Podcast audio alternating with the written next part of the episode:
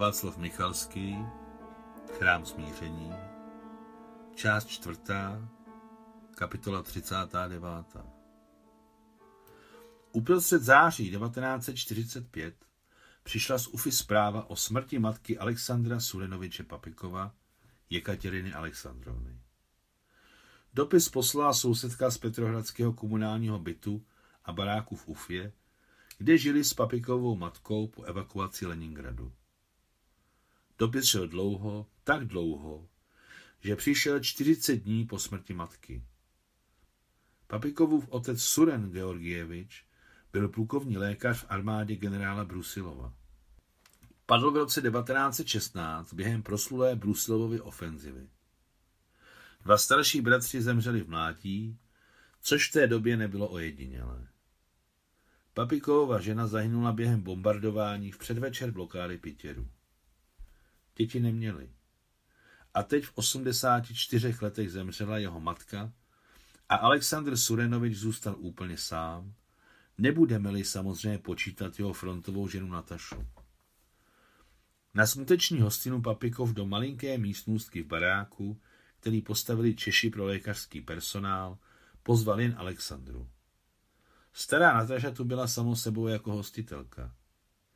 Místnostka zaujímala méně než 10 metrů čtverečních, ale frontová žena Nataša tak dobře vládla svěřeným prostorem, že se našlo místo pro postel, stoleček, kulatý stůl, tři vídeňské židle, poličky na nádobí a knihy a ještě zůstalo spousta místa. Všechno bylo čisté, v pořádku a domácky prosté, bez přebytečné sterilnosti, ale všechno bylo na místě a přirozené. U vás je tak krásně, jsi skvělá Natálie, pochvala Alexandra upřímně kamarádku. Předtím nikdy nebyla v této útulné, světlé místnosti s velkým oknem, které vedlo přímo na mandloň u plotu. A bože, tak krásně to voní. Rozředěný a višťovým syrupem obarvený líh stál uprostřed stolu ve vysoké, vroubkované, zřejmě křišťálové karafě mezi spoustou chuťovek, které se objevily na tomto ubrousku prostřise, určitě ne bez účasti Herakla Solomonoviče. Na stole byla spousta neuvěřitelných věcí. Řecké olivy, české lovecké klobásy, pečené kuře a všemožné solené věci od kapar po rajčata a síry třech druhů a opravdový, jak mu říkali, narkomový, poznámka počerou, v našem pojmu ministerský, konec poznámky, kaviár z jesetera, voňavé máslo i speciálně upečený lavaš. Když Herakle Solomonovic slyšel, že Papikov miluje lavaš, i hned ho sehnal. O nastávající trizně se Gorškov dozvěděl od samotného Papikova, který mu předevčírem řekl, zajdi k nám pozítří večer. Omluv mne, odpověděl Herakle Solomonovič, který již dříve zná podstatu nastávající události od Nataši. Omluv mne, to je rodinná záležitost, to se nehodí. Potom. Papikov pochopil Gorškova, který měl na mysli, že pokud pozve jeho, musí pozvat jak Ivana Ivanoviče, tak mnoho dalších. Papikov se neurazil, na Gorškovově místě by se zachoval úplně stejně. Na stole stála stopka s alkoholem, na které byl kousíček chleba. O stopku byla opřena malinká fotografie matky, kterou Papikov vždycky nosil sebou v dokladech a ležel tam trojuhelníkový dopis UFI, ve kterému sousedka psala, že pro něj schraňuje to, co schraňovala matka. Papikovův časem zežloutlý dětský čepeček a pohár, ze kterého pil Puškin. Sousedka psala, že v Pitěru přijel evakuační auta k jejich domu náhle a byl rozkaz vzít sebou jen to nejcennější. A máma si vzala čepeček Alexandra Surenoviče a Puškinův pohár. A odkud se u vás vzal Puškinův pohár? zeptala se vášnivě Alexandra. Máma ho dostala od babičky a odkud ona nevím, odpověděl Alexandr Surenovič. Pamatuji si ho jako trošku nazelenalý. Díky své hlouposti to nevím, ale mohl bych to zjistit. Máte krásnou mámu, řekla Alexandra. Všechny mámy jsou krásné, to je pravda, dodala Nataša. Nalijeme si? Nalijeme. Budíš jí země lehká. řekla Alexandra. Napijeme se. Ještě se napijeme. Vodou zředěný a višťovým sirupem obarvený líh připomenul Alexandře její první piatiku v životě na oslavě 29. narozenin hlavního chirurga mobilní polní nemocnice Adama Dombrovského. Vzpomněla si na kníratého velitele nemocnice Gryšuka a další chirurgy. Vzpomněla si na lesíku pískovny, která byla naplněná vodou a zelený prší plášť na zemi, na kterém byly pochoutky. Dokonce si vzpomněla slovo od slova, co řekl při přípitku Konstantin Konstantinovič Gryščuk. Dnes je našemu mladému chirurgovi, našemu váženému Adamovi Sigis, Sigismundovičovi 29 let. Ještě rok a cinkne mu třicítka a pak už se, jak se říká, pojede z kopce. A dokud je mladý, připijeme si na něj. Všichni zvedli hranaté stakany s lihem, všichni byli mladí a udatní. Pili neředěný líh. Všichni souhlasili s Káká Kryščukem, že po třicítce začíná stáří. Sašenka nechtěla, ale vzala do ruky svůj stakan se svým lihem, speciálně zředěným vodou a obarvený višňovým sirupem a pod zvědavými pohledy s ním obešla kruh a začala si se všemi postupně ťukat a stakan tančlivěji třesoucí se ruce. Uplynuly tři roky a zdá se to jako věčnost. Nebo se jí to celé zdálo? A ten kráter od bomby, kde Adam padl, asi zarostl bílým. Vzpomněla si i, jak tenkrát zpívali. Těžko se mluví, zpívej, Sašo, poprosila ji Natálie, jako by četla jí myšlenky a my budeme přizvukovat, zaspíváme si. Obrátila se na svého frontového muže. Dáme ještě třetí a pak si zaspíváme, souhlasil Aleksandr Surenovič. Nalili si, tiše se napili. S potěšením ale hodně pojedli. Hostitel se zručně o dámy staral. Alexandra ho viděla poprvé tak domáckého a společenského. Zpívali tiše, ale velmi jim to ladilo, jako by spolu nespívali poprvé. Vyšlo najevo, že Papikov měl docela pěkné zbarvení hlasu, hluboký, trošičku dutý bariton. Především ta dutost, která by měla být defektem, dodávala jeho hlasu šarm. Nataša také dobře zpívala, ale nejkrásnější a nejčistší hlas měla Alexandra, která zpívala jednu starou národní píseň za druhou. Netoužím teď po minulosti, jen srdce zastínil smutek a já mlčky si na hru tisknu tento tmavě višňový šál. Za několik dní po smuteční slavnosti Alexandra s Papikovem, jako obyčejně po těžké a neúspěšné operaci, nabírali dech pod mandloní. Na sandoměřském plazdarmu v německé nemocnici obyčejně seděli pod fíkusem na chodbě. A tady v Praze, na dvorečku bývalé pražské nemocnice pro chudé, pod malou mandloní. Strom ještě nepozbyl listy, ale padaly, končilo září. A ačkoliv bylo ještě teplo, dny se stejně krátily a Herakles Solomonovič Gorškov se zabýval jak přípravou budovy, tak i zaměstnanců na zimu. Už bylo po Hirošimě. Již kapitulovali Japonci, hodně se toho stalo jak špatného, tak dobrého, ale nedočkali se jen toho, co si nejvíc přáli, demobilizace. Celé léto 1945 Alexandra unaveně čekala, ale v září řekli, že uvolnění do záloh je odloženo do dalších rozkazů. Proseděli mlčky 30 minut a pak se Alexandra zeptala. A kam půjdeme teď? Papikov pochopil, na co se ptá. Všechny nemocniční personál a vojáci měli na mysli jen jedno. Domů, domů a domů. Papikov žvíká svůj speciální tabák a hned neodpověděl. Dlouho seděli mlčky, potom šel podél plotu, dál od lavičky, vyplivil tabákovou břečku a jak se vrátil, řekl. Formují se části, které zůstanou ve východní Evropě na dlouho. Protáhne se to asi do jara a možná do následující zimy, ale slibuji, že vás propustím s první skupinou. Mně je jedno, kde budu pracovat, ale vy musíte dokončit lékařský institut. Teď je mi 25 a pokud to bude ještě rok, kdy dostuduji jako stařena? Alexandro.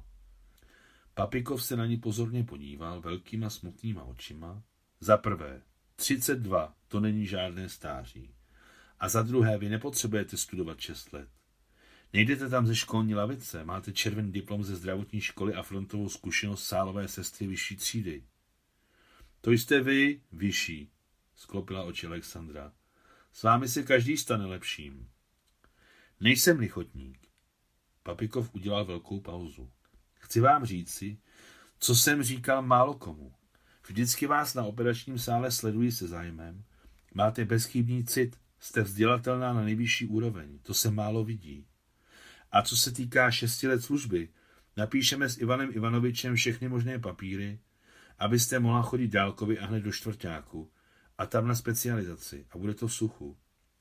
Z protekce? Usmála se rozpačtě Alexandra. Protekci nechci. Jste skoro hotový chirurg. Na chirurgii nechci, stačilo mi to. Chci být dětskou lékařkou. Tak to ne, řekl najednou ostře Papikov. Ne, ne, ne. V tomto bodě se jejich rozhovor neočekávaně přerušil. K nemocnici přijeli najednou čtyři vilisy. Dva s ochrankou a dva s náčelnictvem. Ochranka se rychle rozestavila po perimetru dvorečku a velitel nemocnice Ivan Ivanovič, Herakle Solomonovič a s ním nějaký generál poručík malého vzrůstu a s úzkými rameny ve vysoké brigadírce na velké hlavě, s dlouhým nosatým obličejem, který se k ním vydal. Velké zvíře, zavrčel Papikov. Zvedá se z lavičky. Co to zase bude? Alexandra se usmála. Generál, co přijel, byl podobný nějakému prapodivnému ptáku s nepoměrně velkou hlavou a malinkým tělem se sešlapanými rameny. Jednotko na nástup, na nástup! Běhal po nemocnici Herakles Solomonovič. Ivan Ivanovič přivedl generála k Papikovi Alexandře. Plukovník Papikov, toporně se stavil do pozoru, představil se hlavní lékař. Aniž by mu odpověděl na salutování, podal mu generál ruku a pronesl se neformálně. Kdo by vás neznal, Alexandře Surenoviči? Jen díky vaší pomoci jsem se dal dohromady. Tohle je moje první cesta z Moskvy. Papikov mlčel. Pochopil, že se s generálem někde potkal, ale nemohl si vzpomenout. Na Sandoměři, napověděl Ivan Ivanovič. To vy a Alexandra. Kývl směrem k sešence a samozřejmě Natálie. Jste operovali soudru generál poručíka. Ano, a vy? Malý generál se zájmem pohledl na Alexandru. Ona byla hezká a možná by třeba měl šanci. Náhle udělal z pohledu té doby a svého služebního postavení něco neuvěřitelného. Vzal ji a teatrálně políbil ruku. K všeobecnému potěšení se to neobešlo bez kuriozit. Velká brigadírka mu spadla z hlavy na zem, pod ní se objevila kštice hustých, zrzavých a kudrnatých vlasů. A Alexandra si všimla, že generál je dočista mladý, s velkým ohryskem, dlouhým nosem, velkou tenkou pusou, dvěma vrchními kovými zuby, které dodávaly jeho protáhlému obličeji podivný výraz hračky. Adjutant v hodnosti kapitána, který se doslova zjevil od nikud hbitě zvedl, oprášil a otřel generálskou brigadírku rukávem své novotou zářící uniformy. Nastalo trapné ticho. Všem se chtělo smát, ale drželi se ze všech sil. Naštěstí náhle z nemocničních dveří vyběhl Herakles Solomonovič a pištivě neuvážně zakřičel. Ve dvou řad nastoupit! Hned za ním vynesli dlouhý stůl, pokrytý rudým plátnem, který se rychle zaplnil červenými papírovými krabičkami různých velikostí, které přinesli z Vilisů. Vyrovnat pozor, rozkázal velitel nemocnice. Takřka strojeným krokem, v každém případě, kolik mu dovoloval věk a armádní zkušenost, došel k hostovi, zkušeně přiložil ke spánku pahýl pravé ruky Jehož černá protéza byla skrytá v rukavici z jemné kůže a podal hlášení. Soudru generál poručíku, personál nemocnice je nastoupen na váš rozkaz. Pohov, přikázal host. Pohov, zopakoval Ivan Ivanovič. Vážení soudruzi, přijel jsem z Moskvy na rozkaz velení.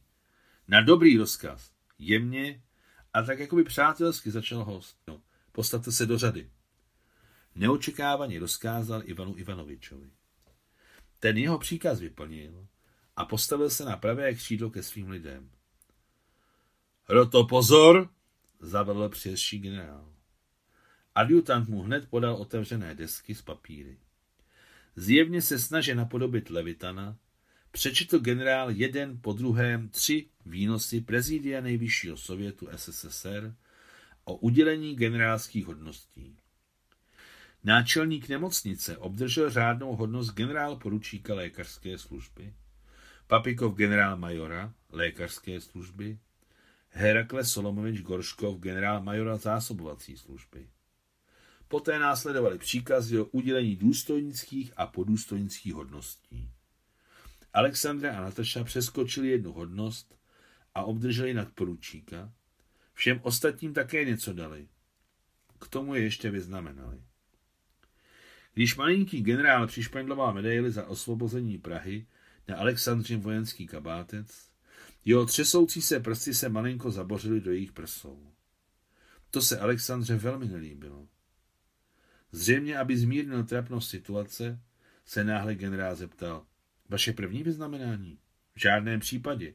Ještě mám řád práce a rudého praporu, rudé hvězdy a medaily za odvahu. Oho, a proč je nenosíte? Nosím je na slavnostním kabáci, ale tenhle je pracovní. Generál si tak chtěl s Alexandrou popovídat, ale nenašel o čem a zarazil se. Ano, pak je to pro vás málo, navíc pronesl nakonec generál něco nezřetelného. Možná měl na mysli, že se Alexandra přímo účastnila záchrany jeho drahoceného života. Dobrá, já to tak nenechám. Připravte návrh. Kývl na adjutanta. Na co? Zatím nechte sloupec volný. Byl jsem bezvědomý a nemohl vás vidět. A vy jste si mě pamatovala? Zeptal se generál s nadí vlasy Alexandry, od které se mu tak nechtělo odejít. Teď jsem si vzpomněla. Průnik střely do pravé plíce na úrovni čtvrtého a pátého žebra. Průstřel pravé zadní třetiny pravého ramene. To je diagnóza, řekl dětsky provinilým hlasem generál. Dobrá, promiňte. A šel předávat medaily za osvobození Prahy dalšímu vyznamenanému. Tuto medaili dostal všechen personál nemocnice, všechny šarže a funkce. Ona si skutečně vzpomněla na jeho levou plíci. Narovnávala ji. Bylo to divné, ale dotekem malého generála, jeho zjevnou plachostí, se Alexandra najednou poprvé za roky, co jí zmizel ze života Adam, cítila jako žena. Herakles Solomonovic se pokoušel zadržet náčelnictvo na oběd, ale generál se suitou odjel. Dokonce se ani náznakem nerozloučil s Ivanem Ivanovičem, ani s Papikovem, ani s Alexandrou a jen všem zasalutoval nerozloučenou až od Vilisu, do kterého se posadil. Herakles Solomanovič prostřel v nemocničním dvoře sváteční stůl, na nikoho se nezapomnělo a to bylo na tom svátku zrušující. Vaše práce? Zeptal se Aleksandr Surenovič Ivana Ivanoviče po třetí skleničce. Všiml jsem si, jak jste jezdil na štáb celou druhou polovinu května a celý červen. Co se týče generálů, to není moje práce. A ostatní jsem si samozřejmě ohlídal. Kdybychom na někoho zapomněli, bylo by to lepší? Nebylo, řekl Papikov. Buď zdrav, soudruh generál poručníku. Budu, soudruh generál majore, odpověděl mu ve stejném duchu Ivan Ivanovič. Zapíjeli řády a medaile, namáče jejich kovové části do stakanů s ředěným lihem a z nových výložek svítily hvězdičky a ty také zapíjeli zvlášť. Sláva generálům naší nemocnice, křikla Alexandra. Sláva, sláva, sláva, zakřičel třikrát chor hlasů. Všichni si přiťukávali, nehledíce na hodnosti a postavení, všichni byli šťastní. A vida ještě nám poslal něco sladkého, řekl Papikov. Takže tu budeme zimovat. Přezimujeme, chytla se toho Nataša, které by se tu s Papikovem nezimovalo špatně. Chudák moje maminka, zamyslela se Alexandra. Konec 39. kapitoly.